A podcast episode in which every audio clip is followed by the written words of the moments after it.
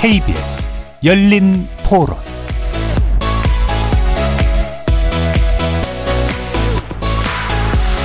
안녕하십니까. 케이비에스 열린 토론 정준희입니다.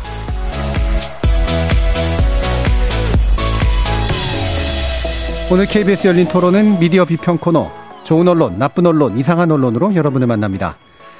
지난 십오일 에스케이 씨앤씨 판교 데이터센터 화재로 인해 촉발된 카카오, 네이버 등의 불통사태로 많은 분들이 큰 불편을 겪었는데, 사고 발생 근 일주일이 되어가고 있는 오늘까지도 피해 구제 방안과 재발 방지 대책은 그 사건의 규모에 비해 좀 흐릿합니다.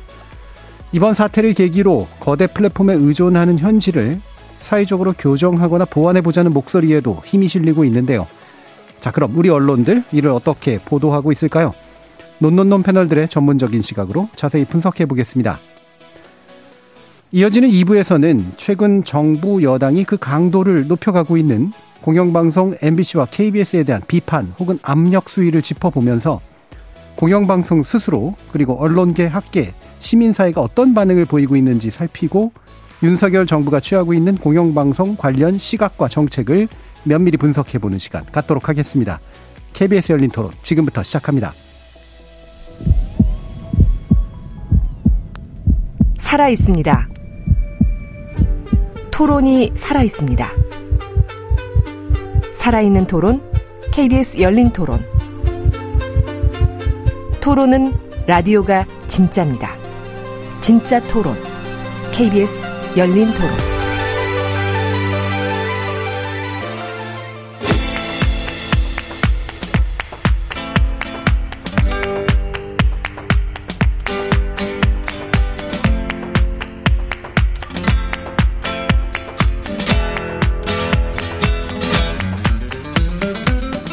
좋은 언론, 나쁜 언론, 이상한 언론?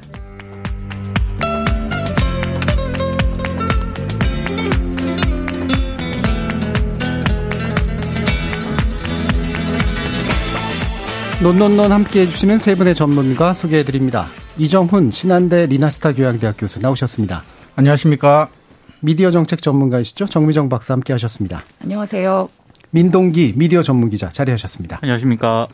자, 지난 십오일, 한, 이제 한 일주일 정도 됐는데, 어, 카카오, 네이버 등의 먹통 사태가 발생했고요. 그래서 이게, 어, 뭐, 각자 이제 쓰시거나 의존하시는 방식마다 조금씩은 차이가 있으셨겠지만, 어쨌든 우리 생활에 굉장히 깊숙이 들어와 있는 그런 서비스인 것만은 분명해서, 음. 이게 거의 뭐, 일종의 사회 간접자본처럼 느껴지기도 하는 그런 상황이었던 것 같은데요. 어, 그래서 이제, 보도도 굉장히 많이 이어졌습니다. 네, 기본적으로 나쁜 보도 한번 짚어볼 텐데요. 이정훈 교수님. 네, 그 저는 시월 십구일자 연합뉴스하고 뉴시스 두 다 통신사죠. 어, 뉴스를 가져갔는데요. 어, 연합뉴스 거는 제목이 이제 대표 사퇴 카카오 오만 원 선 회복, 관계사와 주가 동반 상승이라는 제목의 에, 주가 뉴스고요. 뉴시스도 마찬가지입니다. 먹통 사태 대국민 사과했지만 카카오 주가 반응은 미온적. 아, 근데 저는 일단은 특히 연합뉴스 같은 경우는 이제 국가기관 통신사로 지정이 되어 있는데, 근데 이게 이 건뿐만 아니라 언제부턴가 무언가 사회적인 이슈가 발생하면 뭔가 주가와 연결시켜서 하는 보도들이 마치 패턴처럼 이렇게 되어가는 것 같아요. 그리고 심지어는 개인과 관련해서도 정치인이 뭘 하면은 뭐 관련주, 테마주 뭐 이런 식으로 얘기를 하는데, 어, 일부 경제신문에서 그러는 건 또 그나마 뭐 혹시라도 이해할 수 있는 부분이 있을지 모르겠는데, 국가기관 통신사에서 이 사실은 조금 전에 우리 얘기했지만 일반인들의 실, 일상생활 속에서 굉장히 심각한 피해가 발생한 상황에서 그걸 굳이 이렇게 뭐 주가가 내려갔네 올라갔네라는 뉴스를 했어야 되는지. 또 하나는 그나마 이 두 개가 같은 날 나간 뉴스인데 내용이 정반대가 돼요. 예. 연합뉴스는 상승했다 그러고 뉴시스는 미온적이었다 그러고. 그러니까 사실관계도 잘 모르겠고 정말 반드시 필요한 뉴스였는지도 잘 모르겠고. 그래서 이번 건과 관련해서도 조금 지적을 하고 싶었지만, 조금 전에 말했다시피 어느 순간부터 뭔가 패턴화된 일만 생기면 주가랑 엮는 이런 보도들은 우리가 좀 좋지 않은 사례로 좀 지적을 한 번은 강하게 할 필요가 있겠다 싶은 생각도 좀 있었습니다. 예. 그 보도 내용이 반대라는 표현을 쓰셨는데 굳이 제가 이제 그 약간의 반론까지는 아니지만 얘기를 해보면 뉴시스 쪽은 상승 기대를 했는데 기대만큼 상승하지 않았다. 라고 말하는 것도 가능하지 않았을까요? 내용을 보면 사실은 교수님 예. 얘기로 해석될 수 있는 부분이 사실 있긴 있습니다. 근데 음. 이제 어쨌거나 우리가 포털이나 스마트폰으로 뉴스를 소비할 때 대체적으로 이제 제목을 보고 그냥 판단하거나 기사를 잘 읽지 않는 경우까지 고려한다면 일단 제목만 놓고 보면 한쪽 언론사는 올랐다 하고 한쪽 언론사는 뭐 오르지 않았다라고 하니까 그러니까 어. 불필요한 뉴스인 것 같은데도 또 거기에다가 사람들의 입장이 들어가니까. 예. 음, 방금 교수님 말씀 이제 그 기자의 입장일 음. 수 있지 않습니까? 예. 기대했고 기대만큼 오르지 않았다. 그래서 여러 가지로 조금 좋지 않은 사례가 아닌가 하는 생각이 들었습니다. 예. 그래서 기본적으로 뭐 경제 뉴스의 일환으로 이제 볼 수도 있긴 한데 음. 어, 일부러 그래서 통신사를 골라주신 것 같아요. 네네. 그렇죠? 예. 기초 이게 국가기관 통신사나 또는 민영 통신사라고 하더라도. 이게 다른 이 경제 뉴스나 이런 것들을 제공하는 업체들에서 이미 그냥 많이 하고 있는 것들을 그렇죠. 굳이 이렇게 엮어가지고 보도할 만한 기초적인 정보로서의 가치가 있었을까 음. 이런 얘기를 해주셨는데 어떠세요, 민동기 기자님? 그러니까 항상 이런 대형 사건이 발생을 하면 이제 기사가 막 쏟아지거든요. 음. 그래서 이 중심을 잡기가 조금 어렵긴 합니다. 특히 이제 카카오 대란이라고 이제 언론들이 명명을 했기 때문에 카카오를 비판하는 거는 뭐 당연한 거고. 그럼 이제 나머지 기사들을 어떤 곳으로 세울 것인가? 그러면은 꼭 이정훈 교수님이 꼽아온 이런 이상한 기사들이 이제 눈에 보이거든요. 예, 예. 근데 저는 이제 그 카카오의 이번 사태의 여러 문제점을 짚은 기사들 중에 뭐 제가 봤을 때 조금 불편했던 거는 음. 이게 카카오가 이제 우선적으로 이거를 복구하는 그 과정에서 네, 네. 어, 카카오에 굉장히 우선적으로 카카오톡에 우선적으로 이제 무게중심을 뒀거든요. 근데 그, 그런 카카오의 그 우선순위가 과연 적절했는가를 짚는 언론 보도가 없었던 점은 저는 조금 의문이었습니다. 예, 왜냐하면 예. 카카오톡, 물론 저도 카카오톡을 사용을 합니다만 카카오톡은 상당히 좀 뭐라 그럴까 좀 불편한 정도지 않습니까? 음. 복구가 되기까지는. 근데 음. 어, 이런 카카오 서비스를 통해서 생업에 종사하시는 분들이 그렇죠, 자영업 하시는, 자영업 하시는 음. 분들, 소상공인 이런 분들은 거의 직접적인 타격을 맞습니다. 입거든요. 네. 근데 카카오 쪽에서 어, 이런 복구 우선순위를 정하는 데 있어서 사실 그게 조금 밀렸던 저는 측면이 있다고 네. 생각을 합니다. 음. 그분들이 사실 피해가 굉장히 클 수밖에 없는데 전체 비율에서 차지하는 거는 그분들이 적다 보니까 음. 그리고 어찌됐든 굉장히 좀 비판 여론이 비등했기 때문에 이 비등한 여론을 그나마 좀 줄이려면 어, 굉장히 체감도가 높은 카카오톡 서비스부터 복원하는 쪽으로 우선 우선순위를 맞췄다고 생각을 하거든요. 음. 근데 그게 적절했는가를 저는 한 번 정도 언론이 좀 따져봤어야 된다라고 생각을 하는데 음. 그런 보도는 저희 거의 못 봐가지고요. 예. 그 부분은 정말 개인적으로 조금 의아한 부분이었습니다. 예. 예. 음, 이런 보도할 시간에 그런 보도를 제대로 그렇죠. 해주면 예. 네. 좋을 텐데 사실 어, 이거 저 먹통이 되자마자 저는 그, 금방 알았는데 보내려다 보니까 잘 안 돼서. 근데 그 뉴스가 잘 안 나왔었어요. 맞아요. 제대로. 네. 맞아요. 그 커뮤니티 들어가가지고 저는 확인을 했거든요. 네. 어, 확실히 다들 겪고 있는 문제 맞다. 그리고 거기에서 뉴스를 전해주는 분들도 있더라고. 지금 화제 났다더라 이러면서. 음. 아이러니지만 네이버를 예. 통해서 알게 됐습니다. 자, 어떠세요? 정미정 박사님. 저는 뭐 주가 얘기를 할 수도 있다고 봅니다. 뭐 예. 이런 기사만 나가는 건 아니니까. 근데 저는 여기에서 좀 아쉬운 건 어, 이 상황이 벌어지고 난 다음에 대표 사퇴를 하고, 그러니까 사과를 하면서 동시에 대표 사퇴가 이루어지는 것. 그럼 여기에서 대표 사퇴가 의미하는 것이 무엇인지에 대해서 좀 더 음. 어, 집중적인 분석이 필요하다라고 생각합니다. 예. 그러니까 무슨 일이 벌어질 때마다 대표가 사퇴하면 마치 뭔가 책임을 진 것처럼 몰아가는 것. 예. 그러니까 지금 어, 이 교수님이 가져오신 기사도 보면 대표 사태와 주가를 연결지어서 이야기하잖아요. 그렇죠. 그러니까 이 얘기는 대표 사태가 마치 뭔가 책임을 진 것과 같은 의미를 갖는 것처럼 음. 어, 호도할 수가 있는 거죠. 근데 사실 어, 지금 이런 상황에서 카카오의 대표 사태가 어떤 의미가 있을까요? 저는 뭐 그닥 큰 의미는 없다고 보고요. 예. 지금 카카오가 어, 보여주고 있는 행보를 보면 대표가 굉장히 자주 교체되고 있습니다. 음. 예. 그러니까 이런 식으로 쓰고 있다는 의심을 지우기가 힘든 거죠. 예. 그러니까 좀 무슨 문제가 발생하면 대표 내세웠다가 대표 사퇴시키고 또 다음 대표 나가서 또 하다가 또 문제 생기면 그냥 사퇴시키는 거예요. 그거는 충분하지 않습니다. 음. 근데 마치 이런 식의 기사들을 제목만 보면 마치 뭔가 충분한 것처럼 보이고 있어요. 저는 예. 그게 가장 중요한 문제가 아닌가 싶습니다. 예. 네. 그러니까 실제로 지금 뭐 제가 경제 전문가는 아니라서 함부로 평가하기 좀 그렇습니다만 바로 이 직전에 카카오뱅크 자사주 사건 좀 있었잖아요. 네. 그렇죠? 예. 그리고 어, 계열사들 되게 문화발식으로 확장했고 그게 친인척들로 주로 채워지는 그런 방식이었고 심지어는 막 그 주가 주식 거래나 이런 것들이 되게 내적으로 이루어져 가지고 이익만 딱 밀어주는 그런 방식으로 해서 실질적으로는 주주 보호에 상당히 신경을 쓰지 않는 그런 음. 어, 주식회사로서의 모습을 보여주는 게 이 소유주의 행동이었었는데 음. 그러면 당연히 이번 사태는 그거에 완전한 충격판을 준 거잖아요. 결국 카카오 관련 주식들은 믿을 수 없게 만드는 건데. 어, 거기에 보면 살짝 오르지 않을까라고 하는 정도의 기대만 싣고 있는 거. 이런 건 좀 분석 기사로서도 의미가 없는 것 같긴 합니다. 예, 이정훈 교수님. 아, 네. 그래서 저기 정미정 박사님 말씀이 이 굉장히 일리가 있는 말씀 같아요. 그러니까 음. 실제로도 기사를 읽어보면 대표가 사퇴했으니 어느 정도는 책임의 일단락이 되지 않았느냐. 예. 그럼 이제 이게 일단락이 어느 정도 된 상태니 이제 그게 주가에 반영이 되지 않았겠느냐라는 전제는 은연중에 깔려 있는 것 같아요. 사실은. 음. 예.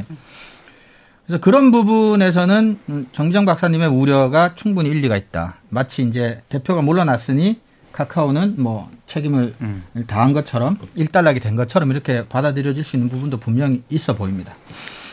저는 주가 분석 기사 평상시에도 되게 불만이었던 게 저는 주식 투자를 아예 안 하는 사람이긴 합니다만 해외 같은 경우에는 씨이오가 주가를 결정하는데 엄청난 영향을 미치잖아요. 그 사람 이익 규모에 바로 영향을 주니까. 그래서 사실 주가가 떨어지면 대표가 교체되는 일들이 이제 되게 잦은데 아, 그 대표가 어떤 이력을 가지고 있고 어떤 역량을 기존에 보여줬기 때문에 요 사람이 들어오면 어떻게 이제 매출 호전이 기대된다라든가 이런 것들이 이제 되게 명확하게 좀 나오거든요. 근데 저는 우리나라 주식과 분석 기사에서 그런 거 본 적 거의 없어요. 음. 네. 전문지가 아니라서의 문제는 분명히 아닌 것 같고 그렇죠. 일반지에서도 흔히 경제 문제를 다루면 나오는 얘기인데 이제 정미정 박사님 말씀 주신 것처럼 대표 교체 이렇게 잦은 이유도 네.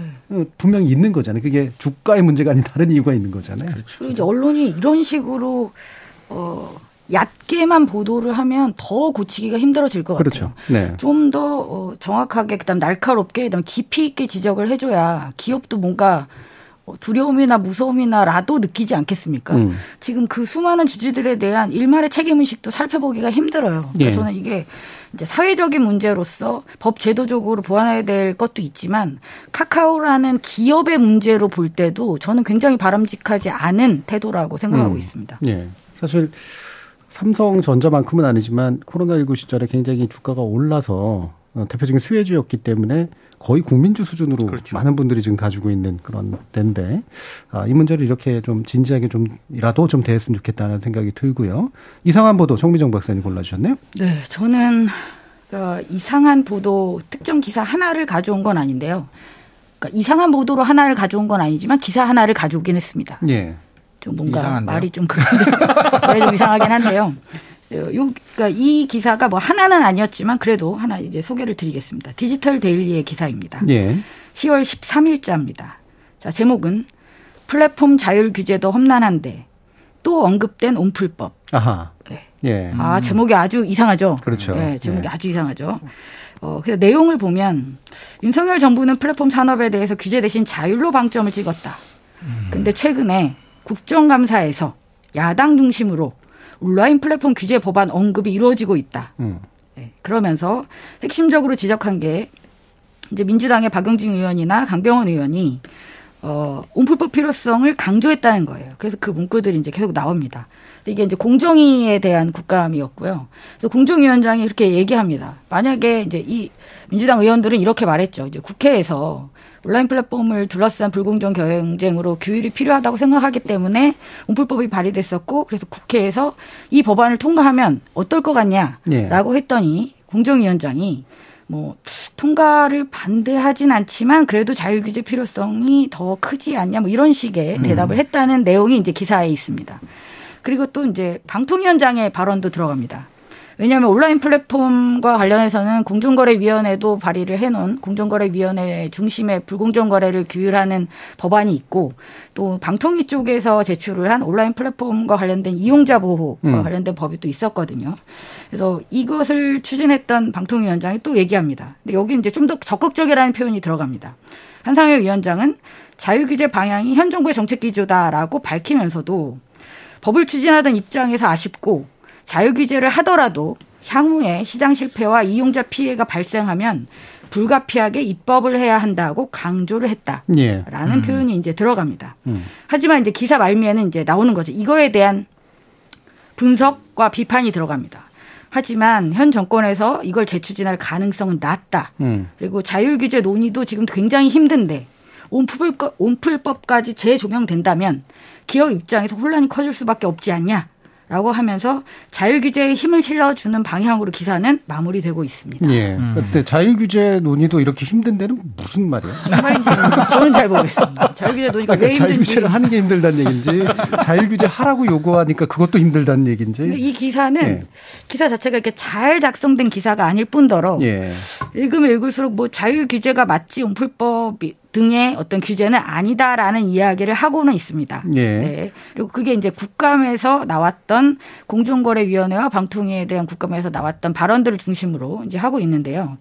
지금 이 시점에서 우리가 이 기사를 보니까 되게 이상하잖아요. 음. 그렇죠. 그래서 예. 제가 이게 이상한 기사는 아니지만 이 시점에서 이상하다고 생각된 최근의 기사를 가져온 거고 음. 이 기사는 다시 한번 제가 반복해서 말씀드리면 시월 십삼일자 기사입니다. 예, 예, 예. 왜냐하면 카카오 사고는 시월 십오일 날 음. 터졌잖아요. 그렇죠. 그러니까 이미 이번 국감에서 어, 카카오 사태를 예견했다고는 볼 수 없지만 이미 이전에 그런 것들에 대한 우려로 발의됐던 법안 의 필요성이 재차 강조된 바가 있었고 최근 음, 국감에서 음.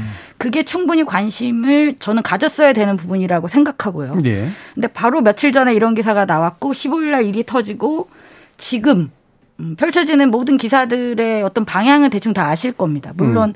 그럼에도 불구하고 일부 경제지를 중심으로 해서 어, 그래도 규제는 아니다라는 기사가 많이 있는 것도 사실이긴 합니다만 예. 그래도 완전히 시각이 바뀌고 방향도 틀었잖아요. 음. 그래서 저는 이런 행태는 이상하다기보다는 사실 나쁘긴 하죠. 음. 근데 이렇게 뻔뻔하게 마치 아무 일도 없었다는 듯이 음. 바로 며칠 사이에 각을 바꾸는 것은 예, 정말 예. 바람직하지 않고 음. 어떻게 보면 되게 이상한 일입니다. 예. 어떻게 그거를 그렇게 순식간에 이 일이 다 있었는데 이렇게 언급이 다 됐는데도 불구하고 아닌 것처럼 자율규제도 힘든데 왜 음. 딴지를 거냐라고 했다가 이제는 갑자기 온풀법의 중요성이 막 대두되고 공정거래위원장은 갑자기 지금 말을 바꿨어요. 예, 예. 그럼 이건 타당하냐는 거죠. 예. 공정거래위원회가 작년까지 물론 이제 위원장이 바뀌긴 했습니다만 기존은 확실히 이 온라인 플랫폼 공정거래법을 어, 제대로 드라이브를 걸었었어요. 음. 근데 이제 새 정부가 되면서 대통령이 자율규제로 하자라고 하니까 바로 또 바꿨거든요. 그러니까 저는 바꿀 수는 있다고 보지만 충분한 사회적인 논의가 이루어졌냐라고 볼 때 그것에 동의할 수가 없고 어떻게 공정거래위원회 차원에서 그렇게 수년 동안 논의하고 입법하려고 했던 노력이 이렇게 순식간에 무효화될 수가 있는지 저는 네. 거기에 좀 음, 방점을 찍어서 우리가 그것도 비판적으로 바라볼 필요가 있다는 생각이 듭니다. 네. 왜냐하면 그러다 보니까 지금 사고가 터지니까 갑자기 또 그걸 해야 된다고 하잖아요. 그렇죠. 이게 얼마나 우스운 일입니까? 마치 이제 얼마 전까지 그러니까 계속해서 그걸 추진해 왔던 사람이 훅 하고 얘기하는 것처럼 근데 네. 바로 그 당사자들이 얼마 전까지도 아니라면서요. 업계 이해관계자들의 목소리를 대변하는 네. 목소리를 냈던 데들인데 그러니까 이틀, 이틀 사이에. 그렇죠. 음. 사고 이후에는 지금 거의 뭐 이제 만들어질 것 같잖아요. 또 네. 음. 이게 정말 이상한 상황입니다. 음. 진짜. 자 그런 의미에서 제가 볼 때는 민동기 기자님이 가져오신 좋은 보도가 연결이 되죠. 그 배후를 잘 알려주는 좋은 보도인 것 같습니다. 네, 네. 그러니까 제가 가져온 그 보도는 한겨레 그 기사하고요. 그 미디어오늘 기사인데 음. 일단 뭐 둘 다 비슷한 논조입니다. 근데 어, 대표적으로 이제 미디어오늘 기사를 한번 소개를 해드리면 이게 시월 십팔일자에 보도한 네. 내용인데 제목이 카카오 데이터 센터 규제 한 목소리 낸 언론 과거엔 달랐다. 그렇죠. 이게 이제 바로 정미정 박사님이 그렇죠. 비판하신 내용이죠. 말, 방금 네. 말씀하신 정 박사님이 네. 말씀하신 그 내용이거든요. 근데 지금 언론들이 저도 좀 이상하게 생각을 했던 게. 거의 뭐 플랫폼 독점 문제를 막 질타를 하고 있고. 음. 갑자기. 그렇습니다. 예. 방송통신재난관리 대상의 데이터 센터를 포함하는 규제가 필요하다. 이런 점을 뭐 거의 뭐 보수 진보 상관없이 네. 물론 일부 경제지는 아직까지도 그렇죠. 이 규제하는 것에 대해서 반대 목소리를 네. 내고는 있습니다만 음. 일부 경제지를 제외하고는 거의 비슷한 목소리를 냈거든요. 네.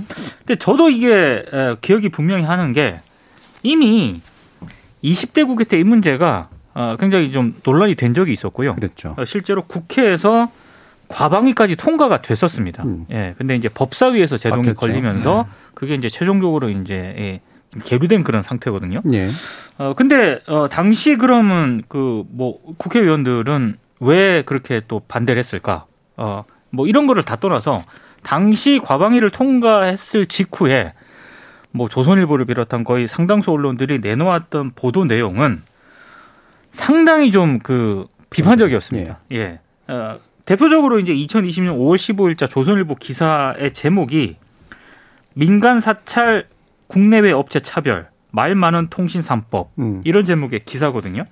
여기 보면은 정확하게 조선일보가 어, 이런 내용이 있습니다. 특히 데이터 센터 규제법 예. 그리고 N번방 방지법은 음. 사전 토론이나 의견 수렴 절차 없이 졸속으로 급조되다 보니 취지만 좋고 논란이 끄지지 않는 제이의 민식이법이 될 것이라는 지적까지 나온다. 이런 내용까지 포함이 되어 있습니다. 그러니까 데이터 센터 규제법이 어, 지금 조선일보가 강조하는 바로 그 현재 입법이 필요하다고 밝힌 방송통신발전 기본법이거든요. 그렇죠.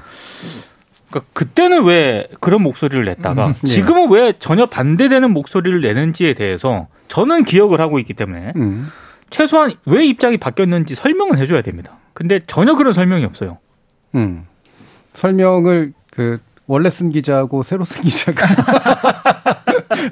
앞에 네가 설명하고 내가 할게 뭐 이렇게 되는 건지는 잘 모르겠는데 당시 그 인터넷 기업협회라는 곳에서 주장했던 내용이 거의 그때 당시 언론에 실렸던 그 기사하고 거의 비슷하거든요. 예. 상당히 인터넷 기업협회의 목소리를 그때 당시 많이 반영을 했습니다. 인터넷 예. 기업협회에 그럼 어떤 기업들이 들어가 있느냐? 네이버, 카카오 이런 그렇죠. 업체들이 들어가 있거든요. 그러니까 상당히 네이버나 카카오와 같은 목소리를 그때 당시는 많이 대변을 했었어요. 예. 근데 지금은 전혀 다른 목소리를 내니까 음. 이거는 많이 이상한 거고 사, 지금 언론이라면 왜 그러면 그때 그런 목소리를 냈는지를 짚어줘야 되는데 예. 그런 보도가 없죠. 거의 없었습니다. 음. 이게 이제 저희가 며칠 전에 이제 수요일 날 이 문제를 다룰 때 흔히 이제 이런 논리였거든요. 하나는 이중 규제다. 음. 과잉 규제의 다른 이름이죠. 이미 규제하고 있는데 이걸 또 다른 규제를 만들어서 옥상화하는 거 아니냐 이거랑 그다음에 외국 기업과 역차별 문제 이런 게 이제 핵심적으로 그쪽 인터넷 기업 협회라든가 이런 데서 제안했던 거고 그거를 국회의원들이 법사위에 있는 국회의원 다수가 받아들여서 그쵸. 그 논리에 맞춰 가지고 사실은 이제 무산시킨 건데 그때 최입 그 추진했던 최입 의원이 그런 말씀을 네. 하시더라고요. 이중 규제라는 얘기 이미 작동하는 규제에다 더한다는 얘기인데 이게 이중이 아니었다는 게 명백하게 드러난 거 아니냐. 음, 네. 이미 규제가 작동했다면 이 일이 났었겠느냐. 네. 이거였었잖아요. 확실히 이제 부정되는 상황에 맞춰 맞추하니 자기들도 민망했을 수도 있고. 아니면 기억을 못했을 수도 있고 어떤 점에 좀 더 혐의를 두세요? 아 저는 그 기억을 못했다는 건 말이 안 되고요. 예. 어 당시에는 정말 그 인터넷 기업 협회 측의 입장을 많이 반영을 했고, 예. 그리고 규제에 대해서 상당히 부정적인 시각을 음. 우리 언론들이 많이 가지고 있습니다. 기성 언론들이 예. 그래서 그런 시각을 솔직히 표현했다라고 생각을 하고요. 이천이십 년에는. 지금은 워낙 사고가 카... 터진 거죠. 워낙 카카오 대란이라고 불릴 만큼 국민들의 반감과 부정적 여론이 높다 보니까 예. 과거에 본인들의 어떤 솔직한 심정을 이번에는 저는 감췄다라고 생각을 합니다. 예, 예. 예. 음. 사실 그리고 지금 저 역시도 이게 만약에 뭐 민간 데이터 센터를 과도하게 뭐 이렇게 규제를 해가지고 이게 뭐 정말 그 프라이버시라든가 이런 그렇죠. 개인정보를 침해하는 수준으로까지 논의가 진행되는 건 음. 바람직하지 않다고 보거든요. 그런 부분에 대해서는 경계를 해야 되지만 최소한 독점이라든가 이런 부분에 대해서는 언론들이 문제제기를 해야 되거든요. 네. 네. 근데 이게 정책이 음. 일관성이 되게 중요한데 예를 들어 보수 언론이나 경제지나 보수 정치인들이 어, 탈규제나 민영화에 대한 확고한 철학이 있다면 사고가 터졌다 하더라도 여전히 사고에 대한 책임과 수습이 시장이 훨씬 더 효율적이라고 믿는다는 거잖아요. 그렇죠. 그럼 시장에 의해서 카카오가 응분의 책임을 지도록 하는 게 민영화나 탈규제를 철학으로 일관되게 가진 사람들이 할 발언들이죠. 그리고 시장인 걸 증명해야죠. 증명해야 그렇죠. 되고요. 그래서 네. 지금 영국 총리 같은 경우도 사실상 시장의 압박에 의해서 총리가 물러나게 되는 그렇죠. 경제정책 실책에 의해서. 음. 그러니까 저는 정책의 일관성도 없고 언론도 그냥 그때그때마다 입맛에 맞게 또는 국민들이 바란다고 느껴지는 쪽의 이야기들을 하는 것. 그리고 이게 어쩌면 지금 께 일관되지 않고 과거께 일관될 수 있기 때문에 사후가 수습되면 또 언제라도 다시 옛날 이야기로 다시 우리 언제든 돌아갈, 예, 수, 돌아갈 수 있다고 저는 봅니다. 예, 예. 이번 사안과 관련해서 보도에서 나타나는 특이한 경향이 하나 있습니다. 뭐냐면요, 해외 사례를 거의 언급하지 않는다. 음, 네, 네, 네, 네. 그게 왜냐하면 미국, 유럽이 모두 다 이 온라인 플랫폼의 독점과 관련된 강력한 법안을 만들어서 시행을 하고 있습니다. 이미 하고 있죠. 예. 유럽은 뭐 그렇기, 삼 년 전인가 사 년 전쯤 그렇기 됐습니다. 때문에 지금 우리가 언급을 하지 않는 거예요. 예. 웬만하면 해외 사례 가지고 오잖아요. 음. 근데 이번 사안과 관련해서는 전혀 언급을 안 하고 있습니다. 그게 이제 이게 유럽도 그렇고 그다음에 그 어, 자유시장 경제 대표주자라고 할 수 있는 미국조차도 예. 독과점 규제에 있어서는 항상 가장 강력한 엄청나요. 규제 정책을 펴고 있는데 맞아요. 특히 그러니까 사실 이 온라인 플랫폼 같은 경우는 어, 독점이냐 아니냐를 판단하기가 굉장히 어려운 건 사실입니다. 음. 일반 다른 시장하고는 그렇죠. 그 기준이나 이런 게 많이 달라질 수 예. 있기 때문에 독점이어야지 효과를 발휘하는 측면도 있고요. 네. 예. 그리, 그래, 그래서 또 우리나라 이제 카카오라든지 네이버가 특히 뭐 카카오톡이다라고 예를 들자면 그건 독점이 아니다라고 할 수 있는 게 대체제가 많다는 거죠. 예. 그리고 또 뭐 무료로 이용하고 있기 때문에 또 뭐 책임이 없다 뭐 이런 얘기까지 나오고 있는 상황이기 때문에 그래서 온라인 플랫폼과 관련해서는 기준 자체가 다릅니다. 미국도 음. 그렇고 유럽도 그렇고 이용자 수라든지 매출액이라든지 굉장히 다양한 다른 기준을 적용해서 온라인 플랫폼을 규제를 하고 있거든요. 예. 그래서 저는 이 기회에 미국의 연방거래위원회를 중심으로 지금 펼쳐지고 있는 이 반독점과 관련된 음. 부분, 그다음에 이유, 유럽 연합에서 또 추진하고 있는 이 온라인 플랫폼 시장의 공정성과 투명성 강화를 위한 규칙 이런 것들을 충분히 참고해서 음. 우리도 이제 본격적으로 논의를 해서 입법화를 할 필요가 있다. 라고 생각합니다. 네, 그러니까 미국이 딴 건 몰라도 이제 독점 문제에 있어서만큼 굉장히 강한 국가 개입을 하는데 네. 역사적으로도 몇 번 기업을 쪼개버린 해체하게 됐죠. 음, 네. 에이티앤티라든가 네, 이런 케이스도 있고 엠에스 같은 케이스도 네. 있고요. 근데 이번에는 그 수단을 쓰지는 않는 건 이게 시장의 성격이 좀 다르다라고 판단을 해서 음. 이긴 하고 대신 이제 복합적인 판단을 통해 현실적으로 독점의 폐해를 교정하기 위한 시도들은 이미 하여고 있는 이제 그런 상태인데 우리나라 그 지금 언론사들이 탈규제 내지 자유규제, 특히나 이제 그 보수적 언론사들 같은 경우나 경제지는 이거에 대한 철학적 신념이 있어서이기도 하지만 제가 볼 땐 기존에 이미 국내 국내 기업들이잖아요. 사실 카카오나 네이버 같은 국내 안에 좀 갇혀 있는 기업에 좀 더 가깝죠. 아무리 라인이나 이런 그렇죠. 게 하더라도. 그래서 이들이 사실 국내에서 그래도 외국을 외국에서 들어오는 플랫폼들을 막아주고 있다라는 나름의 애국주의적인 인식도 있고 동시에 국내 시장에 있는 언론에게 돈을 많이 쓴단 말이에요. 음, 그렇죠. 예. 이 정도 돈으로 받아서 이렇게 만들어진 방패로는 과거의 법사위는 막을 수 있었는데 이렇게 해서 만들어진 커다란 태풍은 못 막는 거죠. 예. 그러니까 이건 둘 중에 하나일 겁니다. 방패를 버리거나 더 큰 방패를 만들어 달라고 네. 예, 요청하거나 네. 아마 내 쪽으로 그러지 않을까. 근데 그것과 관련해서 저도 좀 이상한 대목이 하나 있는데요. 예. 이게 지금 카카오는 막 언론들이 많이 비판을 했잖아요. 거의 뭐 융당 폭격식으로 네. 이번에 그 비판 기사를 쏟아냈는데 그럼 거기서 저는 한 단계 더 나가야 된다고 생각을 하거든요. 이를테면 지금 윤석열 정부가 추진하는 정책 가운데 하나가 민간기업 플랫폼을 활용해서 온라인 행정 서비스를 효율화시키겠다. 네. 음. 이게 있어요. 그렇죠. 근데 이 내용이 뭐냐면은 그냥 카카오, 네이버와 같은 민간기업의 인프라와 서비스를 적극적으로 활용을 하겠다라는 게 아예 이게 들어가 있거든요. 음. 그러면 지금과 같은 상태에서 윤석열 정부의 이 정책 방향이 맞는 것이냐. 음. 그럼 정부가 지금 이런 부분에 대해서는 대책 마련이 제대로 되어 있는 것이냐. 이런 등등에 대해서도 저는 조금 더 짚는 어떤 보도가 있어야 된다라고 생각을 하는데 이게 정부의 정책 방향과 연결시키는 보도는 의외로 거의 없었습니다. 예. 예. 정부 정책을 좀 약간 일방적으로 소개하는 기사들은 좀 많이 그렇죠. 있었어요. 예. 예. 이정훈 교수님 어떤 부분들이 좀 눈에 띄셨던가요? 아, 저는 근데 사실은 전체적으로 그 정부가 지금 내놓는 대책이라고 하는 거는 되게 어, 좀 사실 이미 옛날에 나왔던 것 다시 꺼내가지고 좀 쓰는 정도. 그렇죠. 방금 민 기자님 말씀하신 것처럼 사실은 근본적으로 정부가 그 민간 기업과의 관계에서 어떤 일들을 해야 되는가. 그렇죠.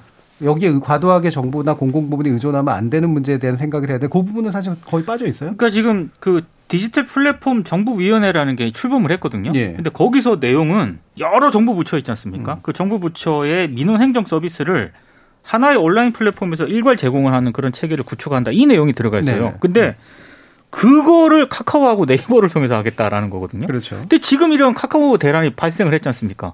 그럼 이걸 어떻게 하겠다라고 하는 건지, 음. 이 기조를 계속 유지해 나갈 건지, 이런 부분에 대해서 사실 언론들이 물어야 되거든요. 음.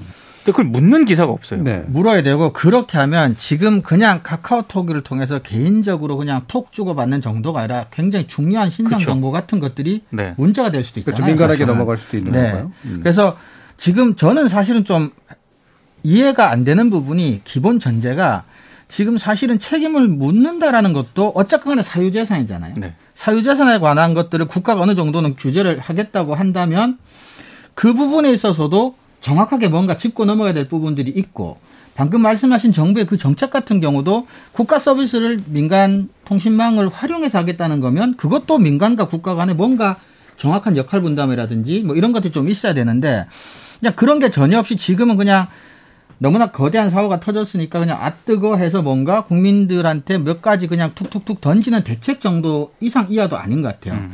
그리고 저는 이게 뭐랑도 제일 먼저 사실 떠올랐던 건 대책 이런 거였어요. 사실은 사고를 예방할 수 있는 정책을 펴겠다라는 거잖아요. 이런 사고가 발생하지 않도록. 발생하면 이미 늦은 거니까. 그럼 이제 중대재해대책법, 뭐 처벌법이라든지 배액배상제 같은 것들도 사실은 때려잡겠다는 게 아니라 그게 두려우니 미리미리 예방하는 조치를 그렇죠. 기업들이 하게 예. 강요하는 효과잖아요.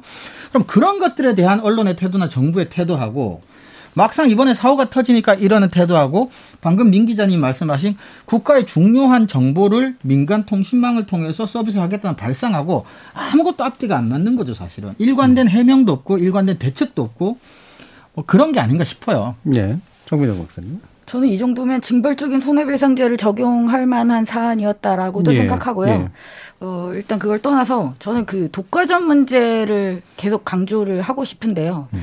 사실 자유시장 경제체제에서 독과점을 규제하고자 하는 이유는 어, 그러니까 독점, 시장의 독점이 형성이 되면, 독점적으로 어떤 한 기업이 지배를 하게 되면 경쟁이 떨어지잖아요. 그렇죠. 경쟁이 떨어지면 결국 소비자 피해가 될 수밖에 없는데, 실제로 그럼 그 기업의 경쟁력에는 도움이 되는가를 또 살펴볼 필요가 네네. 있다는 생각이 음. 들어요. 음. 지금 카카오 같은 상황에서 어, 우리나라 안은 뭐 정부도 그다음에 언론도 많이 기업의 이해에 복무하는 방향으로 보도를 해왔지만, 결과적으로 보면 지금 카카오가 이런 식의 서비스 수준으로 어떤 글로벌 경쟁력을 획득할 수가 있겠습니까? 예. 그러니까 기업의 그렇죠. 경쟁력을 위해서라도 경쟁은 필요하고, 경쟁이 필요하기 위해서는 독과점에 대한 적절한 규제와 동시에 이런 이용자 피해가 발생했을 때에 강력한 손해배상을 음. 청구할 수 있다든지, 그다음에 경쟁을 제한할 수 있는 여러 가지에 대한 적절한 제한과 규제가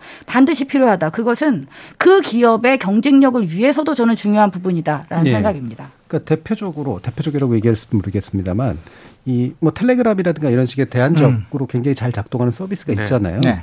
근데 이 텔레그램에 대한 일반인의 이미지가 굉장히 안 좋거든요. 맞아. 근데 그 이유 중에 하나가 이제 엠번방 사건하고 연결되어 네. 있다라고 하는 건데, 엠번방 사건 당시에 보면은 이 엠번방을 행위 주체로 한 친구들이 얼마나 문제가 있는 것인지를 구조적으로 얘기하기보다 텔레그램이 원래 그런 데야 그렇죠. 라는 식의 이미지를 사실 전 상당히 의도적으로 덧붙인 측면들이 음. 되게 많다고 보거든요. 하나 얘기긴 합니다만, 이게 이제 해외 기업들과 국내 기업들을 대비선으로 놓고 맞아요.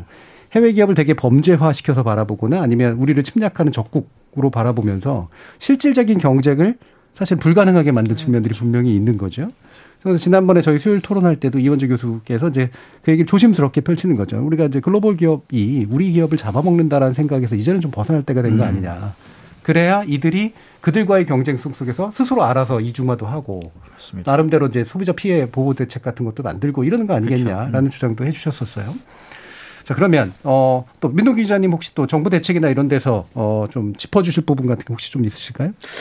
정부 대책이라기보다는요. 음. 이번 사건가 이번 이제 카카오 대란이 발생을 했을 때 조금 우려되는 측면이 하나 있긴 했습니다. 왜냐하면 대통령실 쪽에서도 네. 나, 나름대로 뭔가 논의를 했고 음.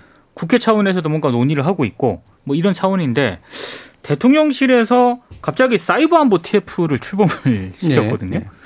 이거는 조금 잘못된 게 아닌가 좀 음. 생각이 좀 들더라고요. 그러니까 카카오 대란은 분명히 정부가 적극적으로 대책을 해야 되는 것이고, 그리고 사이버 안보 문제 역시 정부가 이번 사건을 계기로 점검을 해야 될 분야이긴 한데, 사이버 안보 티에프를 출범을 하면서 갑자기 사이버 안보 안보 기본법 이 얘기를 잠깐 음. 논의가 나왔었거든요. 근데 음. 이거는 다들 아시겠지만 이미 이천육 년 이후부터 현재까지 법안이 한 열한 건 이상 발의가 됐는데 네. 결국에는 민간인 사찰 우려 때문에 이게 진행되지 못했던 음, 사안이거든요. 똑같은 이유로. 음. 근데 난데없이 지금 사이버안보 티에프를 출범을 시켜서 혹시 정부가 논의를 이쪽으로 가져간다면 상당히 좀 문제가 발생할 소지가 있다.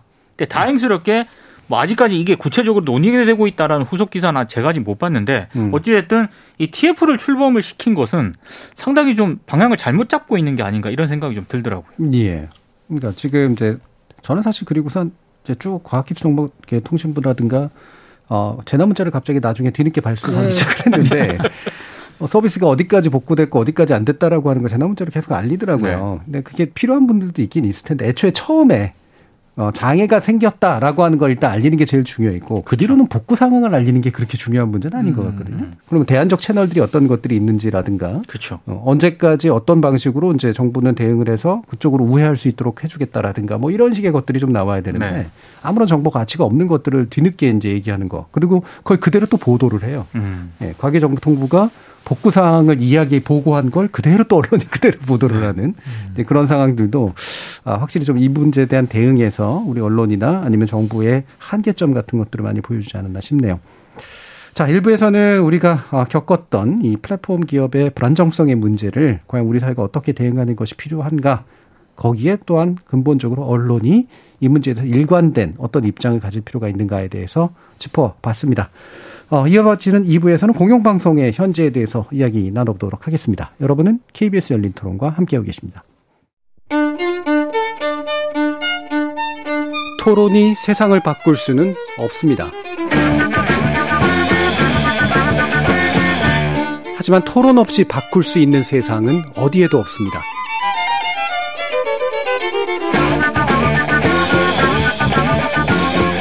세상의 선한 변화를 갈망하는 당신. 정답이 아니라 질문의 힘을 믿는 당신. 우리 케이비에스 열린 토론에서 만납시다.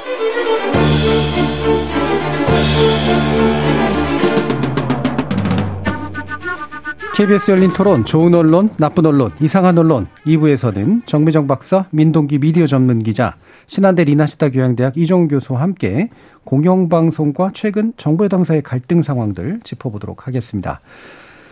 어, 뭐 여러 가지 이게 뭐 오늘 내일의 일은 아닙니다만 점점 점점 그 갈등의 수위도 높아지고 또 압박의 수위도 되게 높아지고 있는 그런 상태인 건 분명해 보이는데요. 일단 국정감사에서 여러 차례 이제 충돌이 있었습니다. 그중에 대표적으로 보면 국회 과방위에서 엠비씨에 대한 비공개 업무 보고를 했는데 이게 일반적으로 관, 관행적으로 해오던 일, 일들이죠.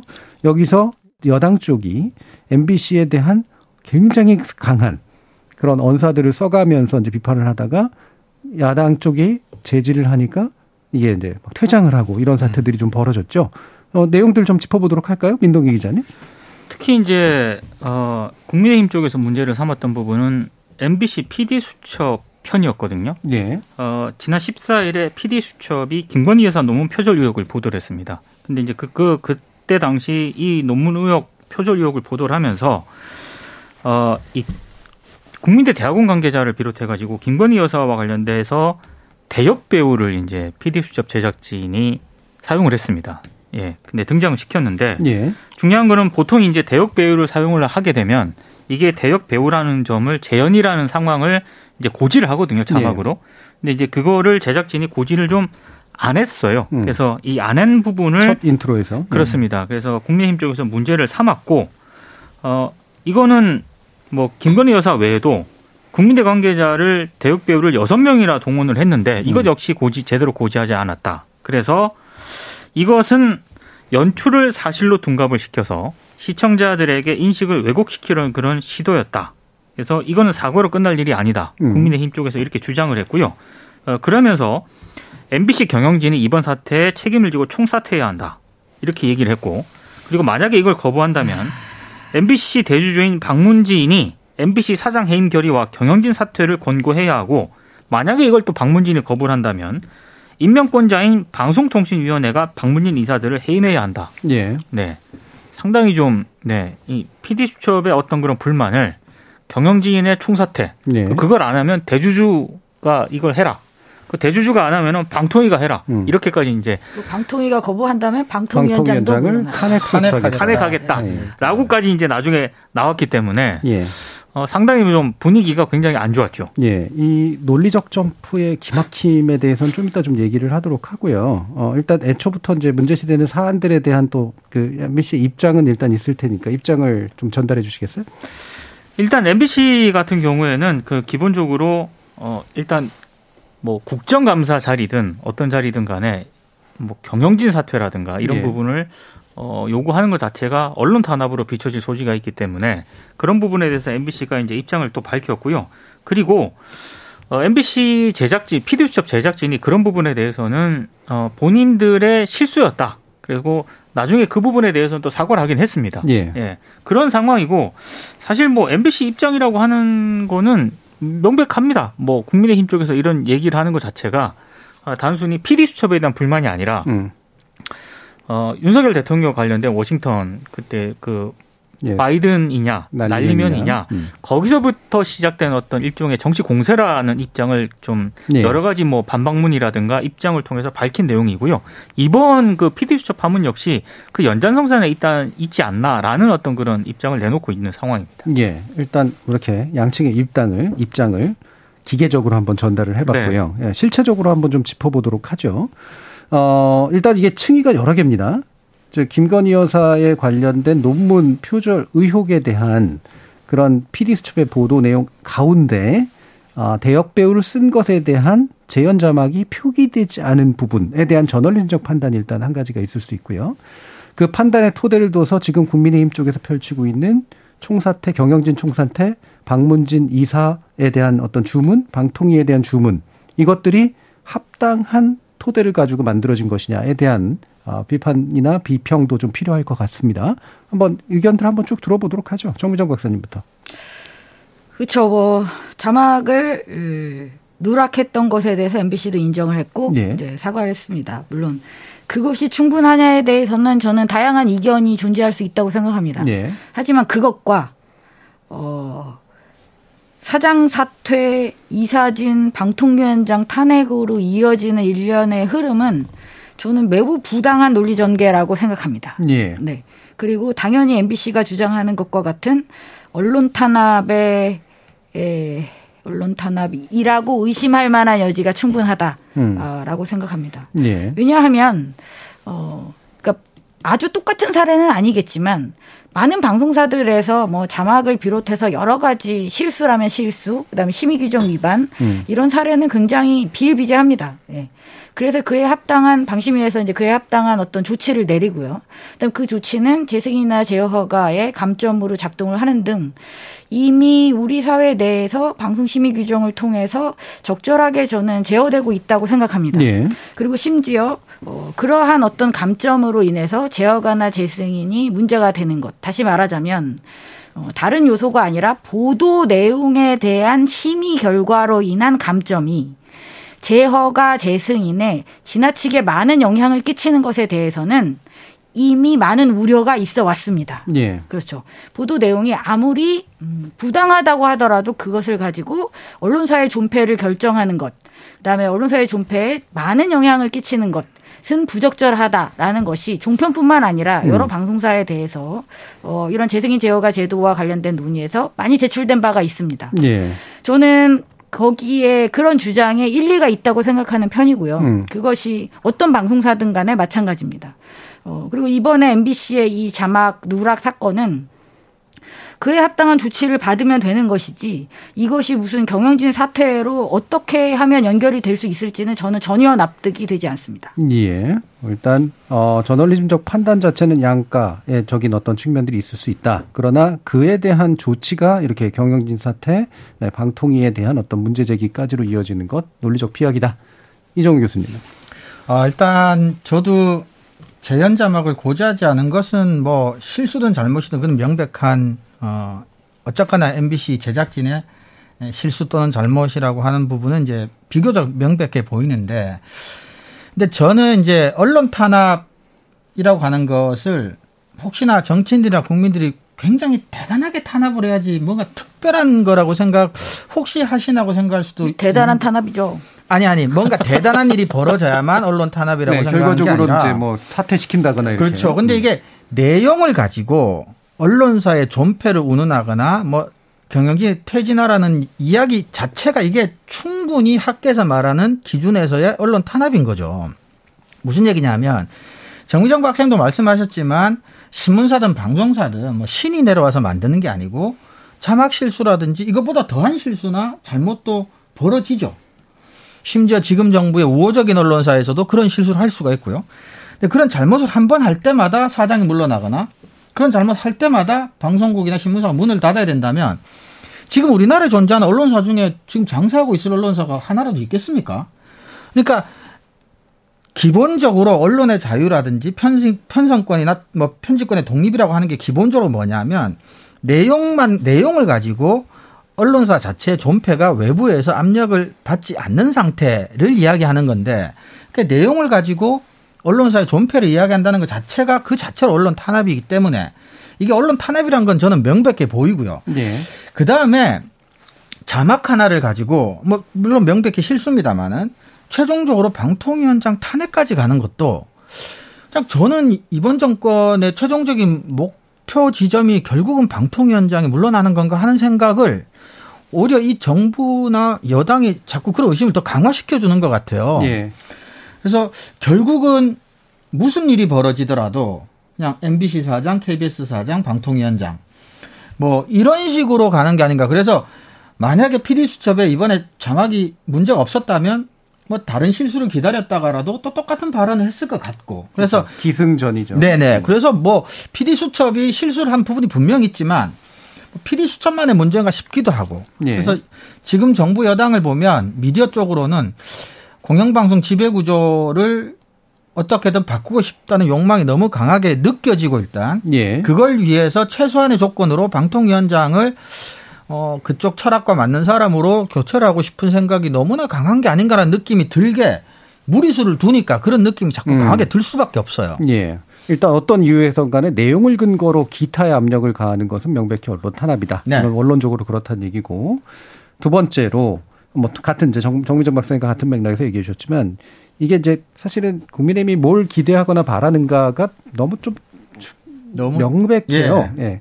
그러니까 방통위원장을 바꾸고 그렇게 해서 박문진 이사회 시스템도 바꿔서 엠비씨 현 사장은 되도록이면 빨리 물러나게 하겠다잖아요. 결국 뒤집자면 그렇죠. 그렇죠? 그렇죠. 예, 그걸 그대로 뒤집자면 이거를 너무 좀 이렇게 명백히 보여주는 거 아니냐. 네, 민동기 기자님.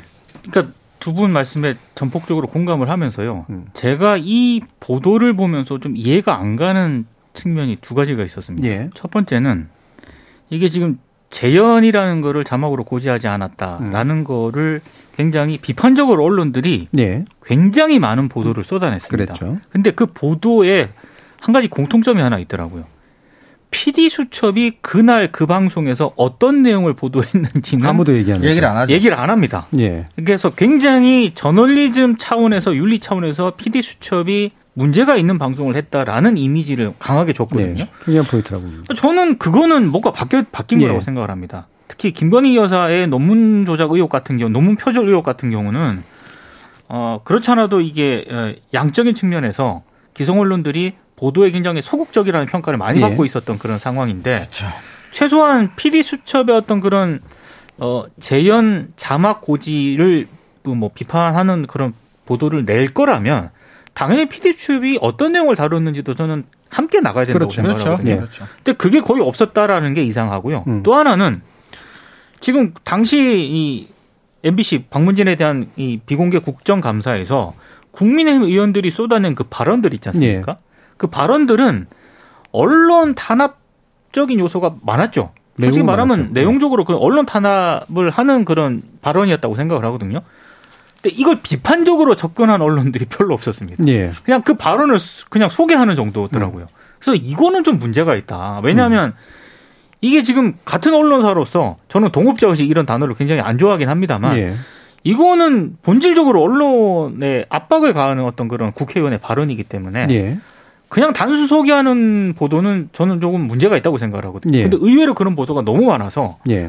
두 가지가 전, 전혀 좀 이해가 안 갔습니다. 예. 네. 저도 이제 방금 말씀 주신 그 부분에 상당 부분 동의하는데요. 그러니까 이게 잡아꼬지를 안 했다가 실수의 영역에서 어느 정도까지 문제 있는 실수냐를 판단하려면 바로 그 부분이 되게 중요하거든요. 네. 예를 들면 이게 이거죠. 그러니까 그 대연 대역을 썼냐 안 썼냐가 중요한 건 아니고 대역을 쓴 걸 알렸느냐 안 알렸느냐 정도인데. 대역을 쓴 것을 안 알린 것, 맨 처음에 인트로에서 그게 결과적으로 김건희 여사의 논문이 표절되지 않았음에도 불구하고 표절됐다는 거를 알리는 방식의 음. 어떤 왜곡들이 있는데 기여했느냐라는 거잖아요. 그렇죠. 핵심은. 네. 그러면 그 본질적인 내용과 과연 이것이 얼마만큼 연결이 돼 있는가가 이 경중을 판단하는 기준이 돼야 되는데 네. 그렇다면 김건희 여사의 논문이 표절이 안 됐다는 얘기인가? 안 됐다고 판단하기 때문에 이런 것들이 그걸 왜곡하는 데 기여하고 있다는 얘기인가? 저는 여기에 대한 얘기가 나와야 된다고 네, 보거든요. 그렇죠. 그래야지 경중을 판단이 가능하죠. 저는 만약에 지금에 제기되고 있는 여러 가지 의혹들의 기준 두고 특히 우리 학계의 기준을 두고 바라본다면 사실 이 부분은 경중 중에 경에 가까운 실수입니다. 음, 경이죠. 경. 네, 그냥 내부 심의 규정을 잘 못 지킨 정도에서 내부에서 약간의 그러니까 이른바 약간 상사로부터 약간 지적을 받을 정도이지 그렇죠. 국회에 끌려나가지고 사장이 혼날 일은 아니라고 음, 보거든요. 그렇죠. 근데 이것도 민동기 기자님 좀 얘기해 주셨으면 좋겠는데 이게 왜 비공개 방식으로 하는지도 이유가 있는 거잖아요. 그러니까 이게 솔직히 조금 엠비씨가 왜 그러니까 엠비씨에 대한 직접적인 어떤 그런 그 예. 국정감사라기보다는 엠비씨 대주주인 박문진에 대한 네. 국정감사. 공공기관인 박문진에 대한 국정감사죠 네. 사실. 그 그래서 이제 케이비에스 같은 경우에는 비공개가 아닙니다. 예. 공개적으로 이제 하는데 엠비씨 같은 경우에는 케이비에스는 일단 수신료라는 어떤 그런 것 때문에 음. 공개적으로 이제 이 저 국정감사를 진행해 것으로 알고 있고요. 그렇죠. 그것도 수신료가 잘 쓰이는가의 문제가 가까워야죠. 그렇죠. 그걸 네. 이제 공개적으로 투명하게 해야 된다는 차원에서 이제 국민들에게 알린다라는 그런 측면이 있는 것 같고 엠비씨 같은 경우에는 또 케이비에스와는 좀 다르지 않습니까? 예. 뭐 수신료로 운영되는 그런 그 방송사도 아니고 하지만 공공적인 어떤 그런 성격이 있기 예. 때문에 어, 그래서 아마 제가 알기로는 비공개로 하는 것으로 알고 있거든요. 예. 근데 어. 비공개이기 때문에 문제가 더 발생하는 것 같아요. 어떻게 보면. 그러니까 이게 이제 사실은 국회에서 그러니까 외국 같은 경우에 이제 사례를 보면 언론사 사장을 앉혀놓고 내용 가지고 따지는 거는 이거는 정치적으로 상당히 심각한 문제를 불러일으킵니다. 아, 그러니까 박문진에 대한 국정감사를 하는 이유가 예. 그 일, 일, 뭐 보도나 프로그램에 대해서 사장을 불러놓고 직접적으로 묻는 것은 언론 탄압적인 요소가 있기 때문에 그렇죠. 그래서 대주주를 불러놓고 엠비씨에 대한 뭐 관리 감독이라든가 이런 그렇죠. 부분에 대해서 국정감사를 하도록 원래 취지는 그렇게 만드는 예. 거거든요. 근데 지금 언젠가부턴가 박문진이라는 국정감사가 엠비씨 보도나 프로그램에 대해서 질타하는 쪽으로 지금 바뀌고 있기 때문에 음. 그게 지금 좀 심각한 문제라고 생각합니다. 그러니까 최근 엠비씨가 대통령의 발언하고 하나 엮여져 있고 이번엔 또 이제 그 영부인, 대통령 부인의 또 논문 표절 의혹하고 또 이렇게 연관이 돼 있으니 사실은 또 이런 표현이 적절한지 모르겠는데 자막 실수가 없었다면이라고 생각할 정도로 아마 자막 실수 하나가 굉장히 뭐 고마웠다고 생각할 정도로 그거 하나 가지고 그냥 예. 내용도 그냥 다 그걸로 마치 뭐 의미 없는 것처럼 만들어버리고 또 뭐 사장 교체까지 이렇게 나가는 거니까 사실은 아까 동업자식 얘기했는데 이건 단순히 동업자식이나 상도덕 같은 문제가 아니라 자기가 몸담고 있는 직업에 대한 어떤 뭐 최소한의 자존심, 뭐 가치 뭐 이런 것들과 결부된 문제인데 여기에서도 그거를 마치 그냥 특정한 엠비씨라고 하나의 뭐 그냥 기업에 대한 문제인 것처럼 이렇게 다루는 것도 참 기자라고 하는 직업이 일반 우리 셀러리맨하고 조금 다르다고 한다면 그것이 갖는 약간의 전문직적인 특성이고 전문직은 수평적인 연대감이라든지 독립성과 자율성 이런 게 굉장히 중요한 직업적 덕목이란 말이에요. 그러니까 이런 보도들을 보고 이렇게 언론이 탄압받는데도 그냥 아무렇지도 않게 그렇게 보도하는 것을 보면 어, 참 좀 언론을 연구한 학자로서 좀 어쩌면 좀 슬프다는 생각까지도 들어요, 솔직히. 예. 자, 그래서 이걸 바로 케이비에스하고 연결해서 한번 비교를 한번 해보죠. 그러니까 케이비에스는 어쨌든 어, 확실한 공사이고, 예, 그 엠비씨는 공사는 아니죠. 그렇죠. 케이비에스는 공사이고, 게다가 이제 수신료를 지원받는 그런 운영되는 그런 기관이기 때문에 수신료가 잘 쓰이는지 직접적으로 국정감사의 대상이 되는 그런 데입니다. 근데 지금 이제 케이비에스 관련해서 국정감사의 내용에서도 여러 가지 비슷한 종류의 압박 같은 것들이 있어요. 결국은 사장 사퇴해라라고 결국 지금 계속해서 얘기하고 네, 있는데 어떠세요, 정미정 박사님? 이게 사장 사퇴해야 될 건들을 지금 지적하고 있는지. 저는 이 케이비에스 건과 관련해서 국민의힘 쪽에서 제기했던 문제와 이 사장 사태가 무슨, 그러니까 일단 이 제기 자체가 잘 이해가 안 가고요. 예, 예. 예, 제기 자체도 이해가 안 가고 갑자기 사장 사태로 이어지는 거는 지금 엠비씨보다 더 이해가 안 갑니다. 음. 저는 무슨 말인지 자체를 잘 모르겠어요. 예, 예를 들면 음. 이런 건 있어요. 이제 케이비에스 블랙리스트 사태 이제 이거는 어, 예전에 아마 이제 그 화해 그 과거에 어떤 일들이 있었는가를 이제 그 진미이죠. 예. 거기 조사를 해서 네. 거기서 이제 그 과거에 이제 잘, 잘못했던 어떤 일들을 했던 그 사원들에 대해서 책임을 묻는 그런 과정들이 있었는데 여기에 양승동 사장이 이 부분에서 실수한 부분이 있었다라고 지금 법원 판결이 법원이 있었죠. 판결을 했, 판결했습니다. 예. 네. 예. 그거하고 지금 사장을 연결시킨 거잖아요, 사실은. 그런 측면도 있고요. 예. 그리고 이제 국민의힘 의원 같은 경우에는 이제 케이비에스에 대한 이제 그 국정감사를 하면서 예. 과거에 이제 그 현 그 케이비에스 사장이 전국 언론도 케이비에스 본부가 주도했던 과거 이제 강규현 케이비에스 이사 퇴진 운동 네네. 이런 네. 운동에 가담을 한 걸 언급을 하면서 그러면서 이제 권성동 의원 같은 경우에 사장을 사퇴할 용의가 없느냐 이렇게 네. 묻거든요. 네. 그게 지금 그게 무슨 말이냐고. 그러니까 저는 아무리 읽고 아무리 생각을 열심히 해도 무슨 소리인지를 잘 모르겠어요. 근데 네. 그때 그 파업의 결과로 일단 국민의힘 의원 주장은 이렇습니다. 강규영 당시 케이비에스 이사가 해임이 됐어요. 그런데 네. 지난해 구월에 네. 법원이 이 해임을 불법 해임이라고 네. 했다. 그래서 이제 강 이사가 결과적으로 승소를, 승소를 했기 했죠. 때문에 네. 어, 그 책임을 지는 차원에서 현재 그 어, 케이비에스 사장을 사퇴할 용의가 있느냐 이런 취지로 이제 물었던 겁니다. 그러니까 이거를 굳이 이제 잘 모르실 테니까 약간 해체해서 말씀을 드리면 사실 강경 케이비에스 이사는 여러 가지 이사로서 잘못된 행동들을 했다라고 이제 지금 당시 이제 파업했던 분들 케이비에스 직원들 같은 경우에는 그렇죠. 문제 삼았던 그렇죠. 거고. 근데 정작 사퇴가 된 거는 이제 감사원이 몇 가지 이제 영수증이라든가 이런 것들을 찾아냈는데 네. 그게 잘못 예산을 이제 그 자기한테 지급된 예산을 잘못 썼다라는 네. 이유로 이제 사퇴를 하게 된 건데 네. 그게 나중에 법원이 그게 과했다. 라고 봐, 본 거죠. 사실 이제 그 부분에 있어서 법적으로는 이제 그런 판결이 나온 겁니다. 근데 애초에, 어, 파업을 한 내용이 그런 식으로 뒤져가지고 나온 거 가지고 사퇴라고 한 게 아니기 때문에. 그렇죠. 이것도 이제 사실은 원인에 관련이 별로서 없는데. 그것도 과거의 일이고. 이거를, 어, 본인이 또 직접 나서서 했다 이제 파업에 이제 동참했던 사람들의 일부였다라고 하는 이유가 어, 퇴진을 요구하는 근거가 된다? 네. 아니, 일단 국민의힘 강기... 의원은 네. 현재 케이비에스 사장이 주도한 집회라고 지금 표현을 했더라고요. 그런데 예. 제가 알기로는 주도한 집회는 아니고요. 음. 그때 당시 케이비에스 전국 언론조 페이지에서 본부노조가 음. 어, 뭐 본부노조 조합원들이 엄청 많지 않습니까? 예. 많이 참여를 한 그런 파업이었기 때문에 그 파업이라기보다 그 집회였기 때문에 이제 약간의 지금 현재 그 파업에 가담했던 음. 그 파업에 동참했던 현재 사장을 공격하기 위한 그런 용도가 아닌가. 그러니까요. 네. 이거를 엮어도 너무 먼 거를 엮었다라는 그렇죠. 몇 단계 들어서. 단계를 여러 번 여러 번 건너뛴 거죠. 예. 그리고 지금 강규영 이사가 어, 이 해임과 관련해서 소송을 걸어서 승소를 하긴 했지만 음. 법원에서도 이 강경 이사가 잘했다고 한 건 아니에요. 그렇죠. 예. 저지른 잘못은 분명히 있지만 그게 해임까지 가기에는 해임이라는 조치는 너무 과도했다라고 그렇죠. 한 거지. 과했다라고 네, 한 거죠. 과했다라고 하는 거지 잘했다라는 건 아닙니다. 근데 음. 이거를 이런 식으로 호도해서 지금 사장이 그 책임을 지고 물러나야 된다라고 이야기하는 것은 전혀 앞뒤 논리에 어떤 그 이어짐도 없습니다. 근데 저는 어떤 느낌마저 드냐면 국감장에서 어떤 게임을 하는데요. 앞에 할 말은 자기가 하고 싶은 말을 하는데 반드시 뒤에는 사장 물러날 용이 없느냐를 붙여야만 하는 게임을 하는 것 같아요. 예.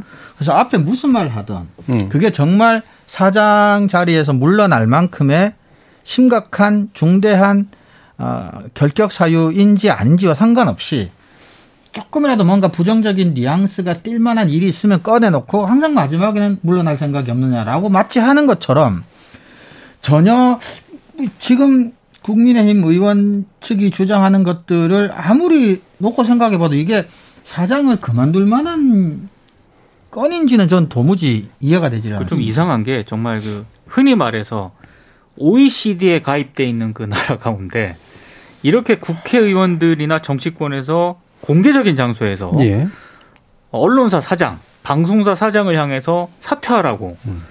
이런 식으로 요구를 하는 나라가 과연 몇 나라나 없을까? 될까라는 생각이 듭니다. 음. 아니, 이거 너무나 공개적으로 언론을 탄압하는 것처럼 비춰질 거기 때문에 뭐 소위 말하는 선진국이라고 한다면 그런 이미지를 완전히 공개된 장소에 자초할 정치는 없다고 봐야죠. 사실. 예.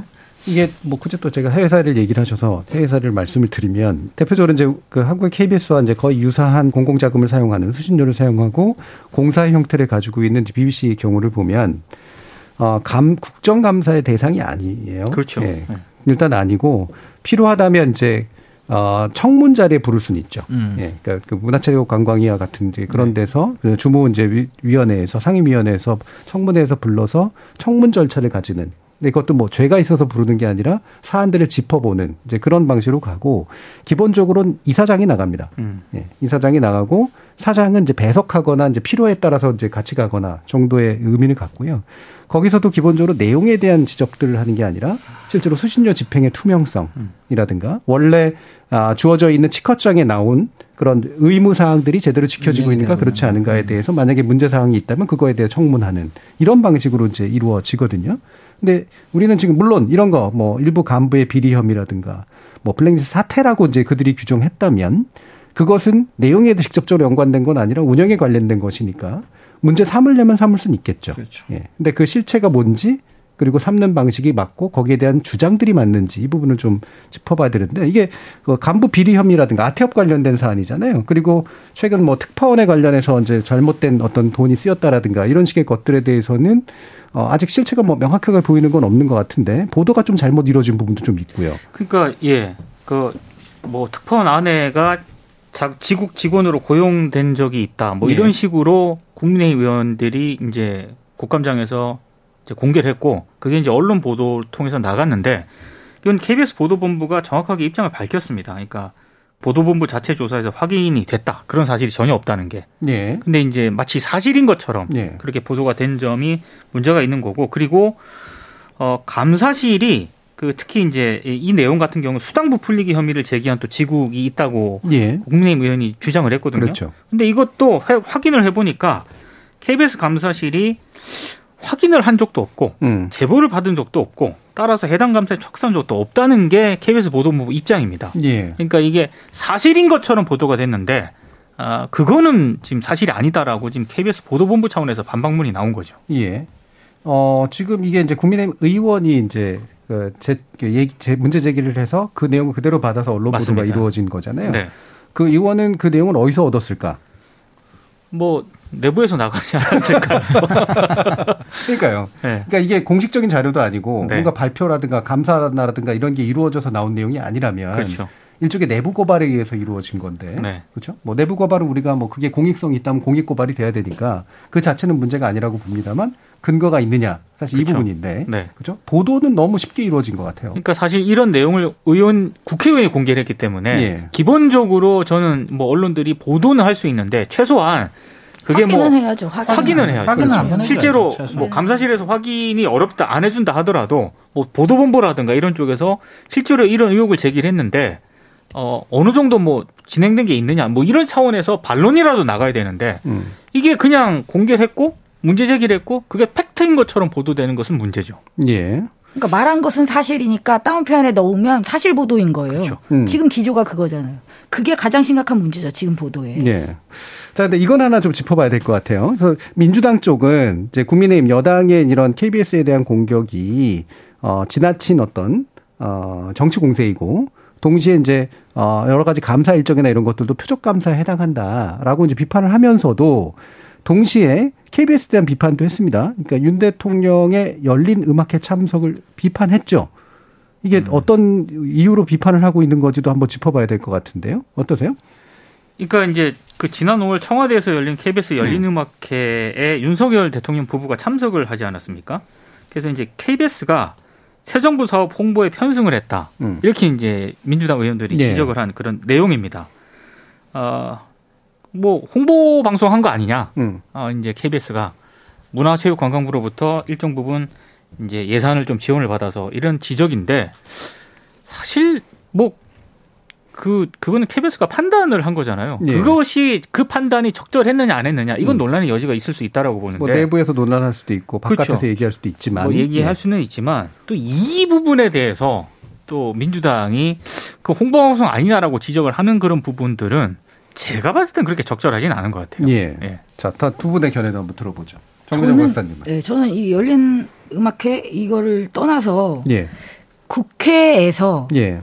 케이비에스, 엠비씨의 프로그램 내용에 대해서 그렇죠. 이것도 편성이니까요. 이야, 당당하게 이야기하는 게 적절하지 않다고 생각해요. 네, 여전히. 근데 우리 국감은 너무 당연해요, 그게. 음. 그러니까 사장을 선출하는 박문진 이사회나 케이비에스 이사회에서도 편성이나 프로그램 내용에 대해서는 개입하지 못하게 되어 있습니다. 네. 근데 국회의원은 해도 되나? 아니에요. 이게 방송법상으로 있는 규정인데. 네, 이거는 불가능한 거예요. 해도 음. 되는 게 아니에요. 근데 지금 우리 국회의원들은 무슨 모든 걸 다 할 수 있는 것처럼 대단한 착각을 하고 있는데 저는 그게 아니라는 것을 많은 보도가 담아줘야 된다고 생각합니다. 못하게 예. 해야 돼요. 자, 이정훈 교수님. 네, 저도 오늘 계속해서 똑같은 얘기를 반복하고 있고 정미정 박사도 방금 말씀하셨지만 아, 자꾸 정치인들이 내용에 갖고 뭐라고 하는 것 자체가 의도가 선하든 선하지 않든 상관없이 그냥 그 자체가 사전적 의미로 언론 탄압입니다. 음. 그러니까 적절했냐 적절하지 않았냐는 편성하기까지 과정에서 내부적으로 치열하게 논의할 문제고 어쨌거나 최종적으로 케이비에스가 그렇게 방송하기로 했다면 그것에 대해서 좀 아쉬워하거나 불만을 가질 수는 있습니다. 음. 근데 그걸 가지고 또, 또 지나치게 정권의 홍보수단 이렇게 이야기하는 것도 조금 지나치다.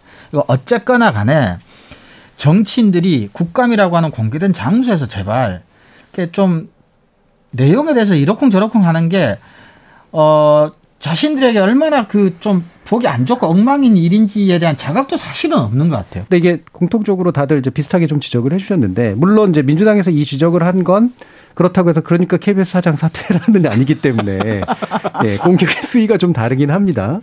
다르죠. 그럼에도 불구하고 이건 또 편성에 대해서 또 간섭하는, 간섭하는 거기 그렇죠. 때문에 문제가 있다고 생각하면 다른 방식으로 문제 제기를 해서 문제를 해결해야 되는데 데려다 놓고 왜 대놓고 정부 홍보 방송을 했냐라고 그냥 내용에 대해서 곧바로 얘기를 해버리는 방식. 이것도 역시 내용에 대한 불만을 다루는 것으로선 적절치 않다라는 그렇죠. 그러니까 거죠. 만약에 음. 케이비에스 편성에 정부가 개입을 했다. 강압적으로 예. 편성해 이렇게 음. 이건 문제가 다르죠. 문제가 되죠. 예를 들면 그냥 수석이 전화 걸어서 뭐 그렇죠. 했다든가. 근데 음. 케이비에스가 이러저러 검토한 것 때 이걸 했다. 음. 그럼 그 판단에 대한 그 뭐 비판 뭐 이런 거는 그냥 시청자들에게 맡겼으면 좋겠습니다. 예, 네. 그렇죠. 시청자들은 되게 싫어할 수도 있어요. 네. 싫어할 수 있죠. 또 되게 좋아할 수도 있는 네. 거죠.